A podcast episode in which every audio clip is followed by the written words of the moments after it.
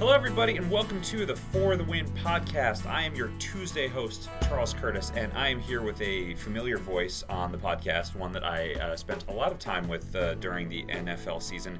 Uh, and I brought him back because it is NFL Combine season. It's actually done, uh, and it's Steven Ruiz. What's going on, Steven? Not much. Uh, nothing's really happening in the NFL. Nothing happened this past weekend, right? nothing but a bunch of, of dudes just uh, running really fast and lifting a lot of stuff and, and jumping really high and far. So I'm, I'm excited to talk about this because I love the combine. I think it's a quirky, weird event. It's a meat market, and at the end, you kind of have all these impressions. So, um, what was your kind of overall takeaway from from this this group of, of uh, NFL prospects? I was kind of surprised that there were no surprises, really. Like, I don't mm-hmm. think, I think maybe one guy really hurt his stock, and that was uh, Orlando Brown. Uh, yeah. He's an offensive tackle with Oklahoma. He had like an all-time terrible combine, but other than him, I don't think anyone really like helped their stock a lot or hurt their stock a lot. I think, I mean, there were like a handful of guys, but not as many as we normally see. There were there was no one that like really took us by surprise. Do you think that's because people now know kind of what to expect from from the NFL Combine? I kind of do, right? Because they kind of know like all right, you know, a workout warrior isn't necessarily going to make for the greatest player ever. Um, that said, I think that sometimes GMs get a little carried away with prospects, but I feel like our, our expectations and the NFL's expectations with the combine are tempered. Uh, do you, do you think that's true? I think that's part of it, but I think I think another part is that we just know these guys more, just because mm. there's more footage out there, there's more games on TV. We're not like taken by surprise when some when some guy like say Marcus Davenport, who's probably going to be a top 15 pick. He's a defensive end out of uh, Texas San Antonio. I mean, maybe in years past he would have he would have shocked everyone by putting up big combine numbers, but pretty much everyone knew he's going to be a first round pick coming in. So I just think we know these guys already. Like I, I wrote that Saquon Barkley was going to blow up the combine before it happened. Like it wasn't a surprise that he did what he did. Yeah, and then that's that's the first thing I wanted to start off talking about is, is Saquon Barkley because I think you you you captured it perfectly that he's going to blow up the combine, which he did, and that he now stands to be potentially the top overall pick or at least a top four pick. Where do you land? On the debate of, of, of where Saquon should land or if he should be a top five pick uh, to begin with? Well, I think I think taking a running back in the top 15 picks, I don't think it's it's that smart. It's not a good use of resources just because you look at one of the one of the the things that make a first round pick so valuable is that you have the rookie contract and you're locked into that contract for five years at least because you have the fifth year option. But with a running back, a rookie contract isn't any different from like a free agent running back's contract just mm-hmm. because the value has gone down so much. Like the difference between drafting a quarterback in the first round, you're getting a guy for like six million compared to what's the going right now, like twenty million. So it's fifteen million in savings. A running back like LeSean McCoy is making eight million right now and Saquon, if he goes first overall, will be making around that by his third year. So you're not really getting that value. And plus, we know running backs have a, a short shelf life. But the one thing about Barkley, which, which makes him different, is that he his game is more well rounded than even a player like McCoy. He's more of a, a David Johnson type, a, a guy you can really build your whole offense around, even in 2018, just because he can split out wide and and create mismatches. He's a great uh, pass blocker, so you can keep him in on third and long. And of course, he's a great running back, so he adds all these different dimensions that your traditional backs don't. Like a guy like Adrian Peterson doesn't really affect the passing game at all because he, he can't really catch and he's not a blocker. So I think that's that's the only reason I would even consider taking him in the top ten. But uh, like any other running back, like Fournette, McCaffrey, these these last couple of guys that were taken, I would not have taken them in the top ten. But Barkley's different. Yeah, and, and uh, you've convinced me of that, and I've sort of seen it over the over the weekend. It went from like Saquon Barkley's going to be amazing to Saquon Barkley could be the first overall pick to the Browns, which would be so intriguing and weird, but at the same time, like it, it would kind of make sense to, for a team like the Browns that has like an improved running game uh, and, and a better line, and they'd be rebuilding around Saquon and uh, potentially quarterback X, whoever you know you think it might be Baker Mayfield. Um, that would be intriguing. My thing about um, taking Saquon Barkley in the top five is, is it's a, it's a luxury for a team that could use it. And what I mean by this is, you know, we've talked about this as a Giants fan. Um, there's been some rumblings they'll take Saquon Barkley. I, I doubt it, um, but what do I know? At least I wouldn't do it. But I think a team like the Giants that's rebuilding, like, why would you want to have Saquon Barkley for two or three years while you're rebuilding, wasting away? You know, running backs have these short shelf lives. Why would you want to waste your time? Uh, by the time he's banged up, uh, uh, you know, has some some tread on his tires in, in year three. Um, have you wasted kind of that that youth that that will make him so good? So I don't know. I think a team like the Cowboys taking um, Ezekiel Elliott that high was that it was a luxury for them. They could, you know, adding him to that offensive line uh, makes him, you know, uh, go from elite to super elite. So, uh, like, I'm I wouldn't take him in the top five, but I could see a team like the Browns doing it because suddenly their offense would go from putrid to pretty good with him and a rookie quarterback. Yeah, that's a good point you're bringing up. You got to kind of line up your window with with you know how you're acquiring players and uh, I don't. Yeah, Barkley would be already nearing his next contract, and you you have to believe he'd he'd be wanting a lot of money by that time. And then the injury factor comes in, and also with Barkley, you have to. Uh, he he's a unique runner. He puts so much stress on his knees. It's almost like watching like Derrick Rose play in his like before he got injured. Like Uh-oh. you can kind of kind of predict like uh, this guy's putting way too much pressure on his knee just because he he cuts so violently. Like I've I, I was been watching his uh his highlights recently, and it, you just I you just fear he's going to get hurt. Like there there were times where I'm like, oh, that didn't look good, but he just popped right back up and went back to the huddle.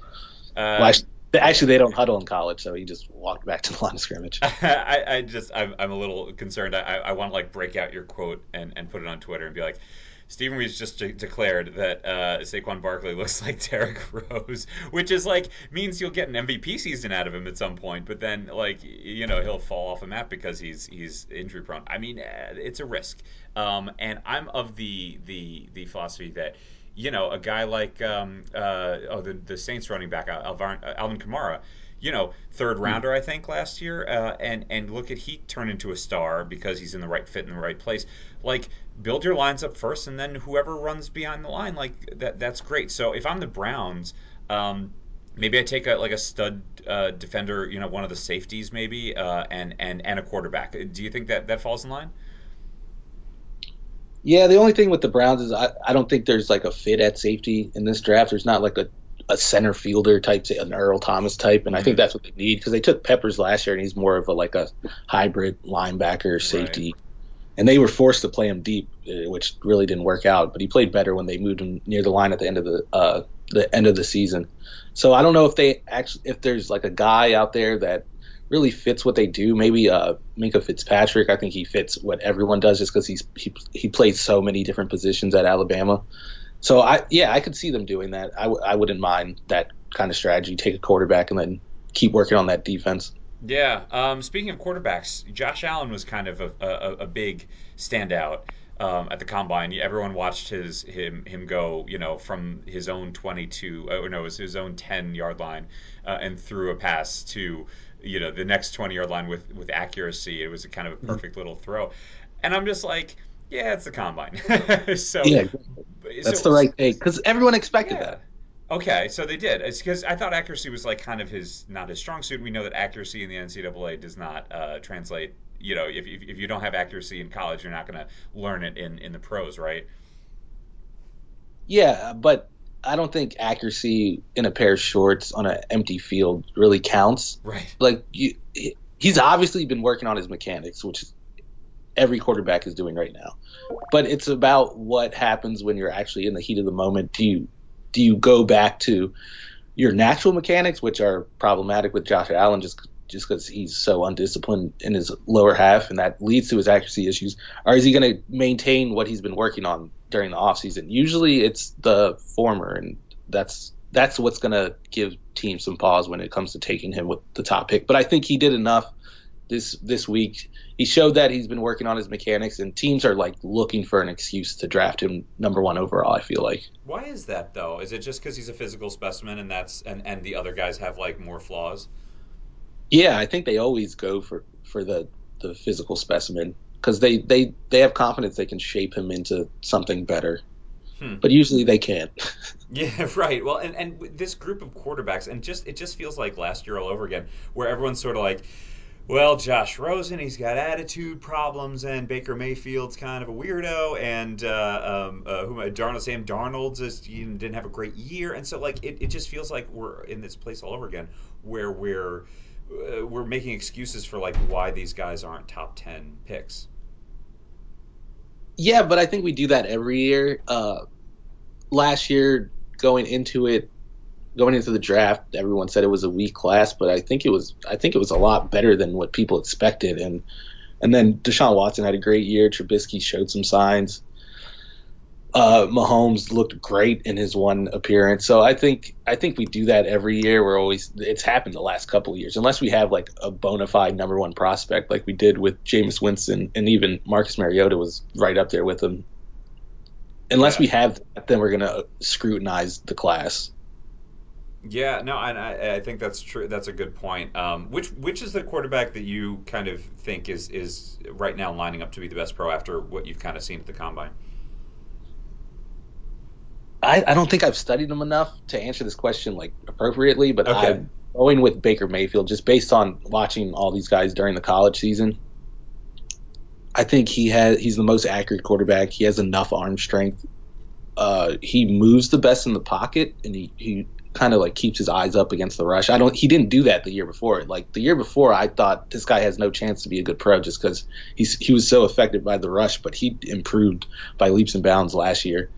And yeah, right now he'd be my number one quarterback. I think Rosen would be two. I'd go Jackson and Darnold probably tied for three. I like Jackson a lot more than other people do. And then I'd put Allen fourth. And I I'm not oh, I guess he'd be fifth. I'm not a fan of uh, Mason Rudolph at all.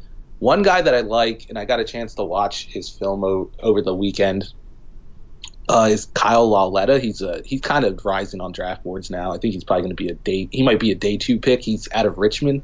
He doesn't have a, a, a lot of arm strength. He probably doesn't have enough to make all the throws, but in the pocket, he's he's the best quarterback I've watched in this class in the pocket.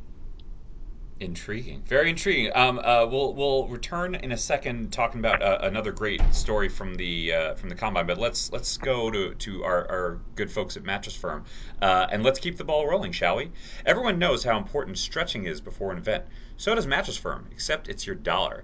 Your budget stretches further when you're shopping at America's neighborhood mattress store. It's a true home run, and you'll have a ball. They're the head coaches when it comes to mattress expertise. But know this.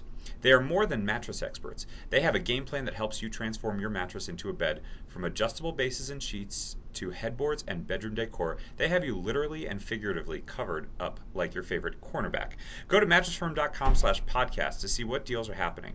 They even offer you a 100 a 120 night sleep trial to ensure perfection, and a 120 night low price guarantee, so you know you paid the perfect price. Talk about a one two punch, a knockout, if you will. Score big with the perfect bed. Head to mattressfirm.com slash podcast to get the play by play on how you can monumentally improve your sleep today, tonight, and tomorrow. All right, we're back here with the great Stephen Ruiz, who writes a lot about uh, NC NCAA. You write some college football, but mainly you do NFL football. Um, I just spent the morning with a bunch of NCAA folks um, at the March Madness uh, CBS event, so I've got NCAA on the brain, which is fine because you were here talking about the combine. Um, so I, I, wanted to ask you about uh, Shaquem Griffin, who is the I think the just the big sort of story. Um, the human interest story, I think, for a lot of people, the, the linebacker out of UCF. Um, wh- what was your big takeaway uh, seeing what he could do at, at, the combine? I wasn't. I wasn't really surprised. I was surprised by the forty time. I didn't think it was going to be that low. But yeah, four thirty eight. Wow, it's crazy that he put that up. He and he doesn't look like. I mean, just looking at him, he doesn't look like the kind of guy that would put up that time. He's not like cut up. He mm-hmm. kind of has a belly on him. But yeah, he ran a four three eight. You can't you can't uh, deny that. Uh, but I wasn't that surprised just because it's on his film. Like if you watch him play, he's playing at a different speed than everyone else on the field. I the only concern is the hand, and I think that's gonna. I think some teams probably have already taken him off the board just because they don't know what to make of it and how he's going to deal with that in the NFL. But he's shown that he he can adapt to any situation. Any situation you put him in, he's dominated. They he went to the Senior Bowl and he dominated. He at UCF he dominated. They, he was a late invite to the combine and he dominated. I just wouldn't. I would be afraid of passing on this kid. I would take him. If I was a team at the end of the second round, beginning of the third round, I'd take a chance on him because I, I think he could end up being a star. He's either going to end up being a star or he's not going to be able to make it in the NFL. I think. I think it's it's either one of those two. There's no in between. See, that's interesting because I thought that he would he would skyrocket after after you know his his 20 reps in the with the bench press with you know and and for those who don't know, I, I don't know if we mentioned it. You know, he's got he has um, one hand. The other hand is I think there was a birth defect, right? Is that what it is? Yeah. Right, and so yeah, his left hand is was uh, amputated. Amputated. That's right. Okay, so so you know the guy used a prosthetic hand to help him do 20 reps at the bench press. We ran a 438.40, which was blazing for a linebacker. I mean, that's like a wide receiver time, uh, and a g- pretty good one at that.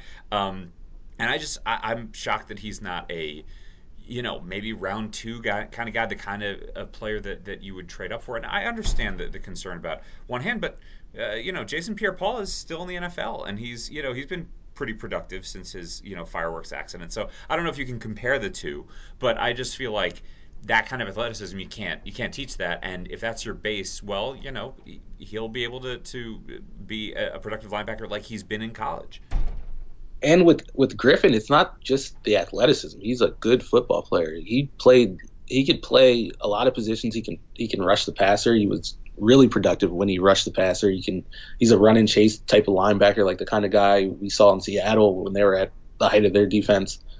And he can even cover. So he's perfect for today's NFL. It's just I mean it's hard to project how that hand how not having the hand is going to affect him at the next level. It obviously didn't affect him in college, but these are different athlete, type of athletes. I don't know if he's going to be able to to function without that hand. So it's really just I think it's just a guessing game. It's either or. You're either getting a great player or you're getting or you're wasting a draft pick. But I think he's he's worth the risk because with two hands, he's a first round pick. I think. Mm-hmm. Yeah, and and and uh, you know, we've seen him what he what he can do on tape, like you said. Um, I I even watched some of the highlights because I was like. This kid, you know, at the combine, I'd heard sort of the story, but I hadn't watched his, his stuff, and I watched a few highlights, and I was like, he gets to the ball fast, like, and and he he's got a good um, acumen for the game. Like, I think that speaks volumes. Like you say, he's a good football player. That to me says both. He's got the mental and the physical down. Yeah, he's got good instincts, and he's by all accounts a great locker room guy, great teammate. So yeah, he checks every box. It's just the hand is the concern. I think it's worth taking the risk. Yeah. Uh, who is a player that you uh, watched or, or saw that that had his his uh, that kind of lost in the uh, in the combine? Uh, I'll go back to Orlando Brown just yeah. because his team was so good, but I mean, it was such a bad performance that, like, it was like like a regular guy got sent to the combine. yeah. And, and you, it makes you go back and watch his tape. It's going to make NFL teams go back and watch his tape and see if he's just big, and that's how he was winning at at Oklahoma, and if that's going to translate to the pros, because obviously you have questions about his strength and his explosiveness after what he did. So yeah, I think he's the biggest loser from the draft. I think he was a first round pick, and now I don't I don't see any way he goes in the first round. Now he might drop down to the third. Uh, yeah, Brown ended up with 14 uh, bench press reps. That is how many fewer than than Saquon Barkley? Is that uh, did Saquon uh, 25? What was it? Yeah, 29. 29. So that's 15 fewer than a guy he's how many 100 something pounds bigger than. Um, guy ran a and Rich Eisen almost a 40. That's right. Yeah. he beat he beat Rich Eisen by fractions of a second. which is which means, by the way, that he beat me by fractions of seconds because I ran a six one four and the guy ran a five 0.85. But of course, I'm uh, I'm about 200 pounds less than Orlando Let's not Brown. 40 shame. We're not going to 40 shame you.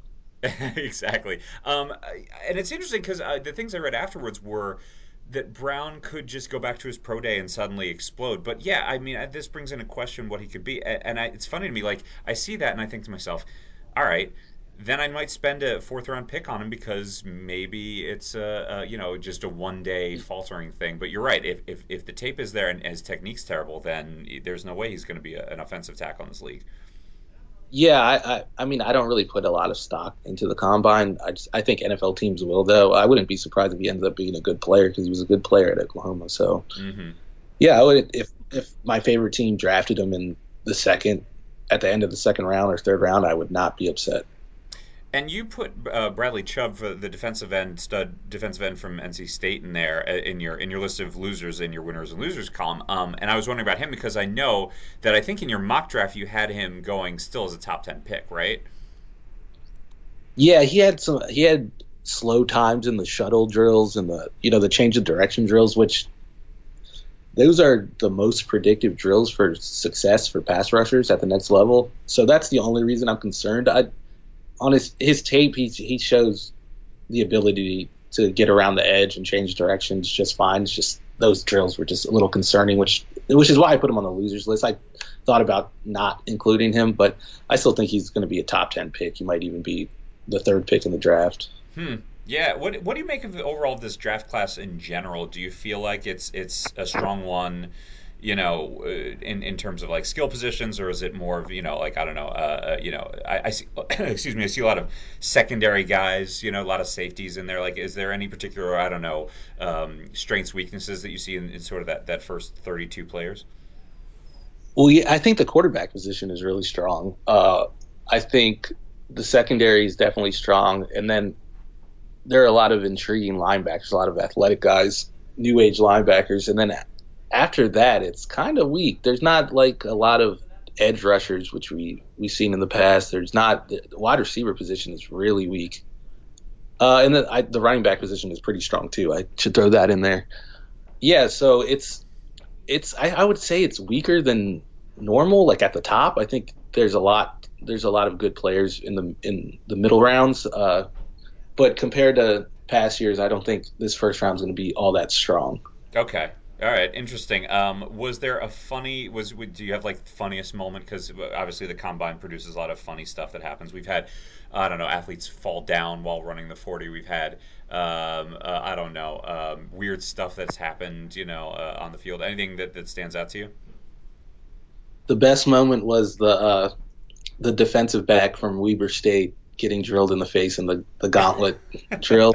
Because that's like what that drill's about. Is like you know like being aware and like catching the ball and, and being aware where the ball is, and that that's like the ultimate failure in that drill is is getting hit in the face with the ball. And you could see like the players in the background and the the staffers in the background like bracing for the hit before it happened. So they knew where the ball was coming from. He was the only one in the stadium that didn't. Oh, it was and, so brutal.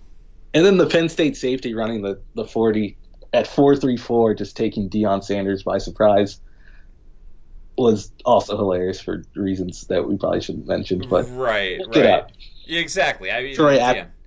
Troy Apke, that's his name, right?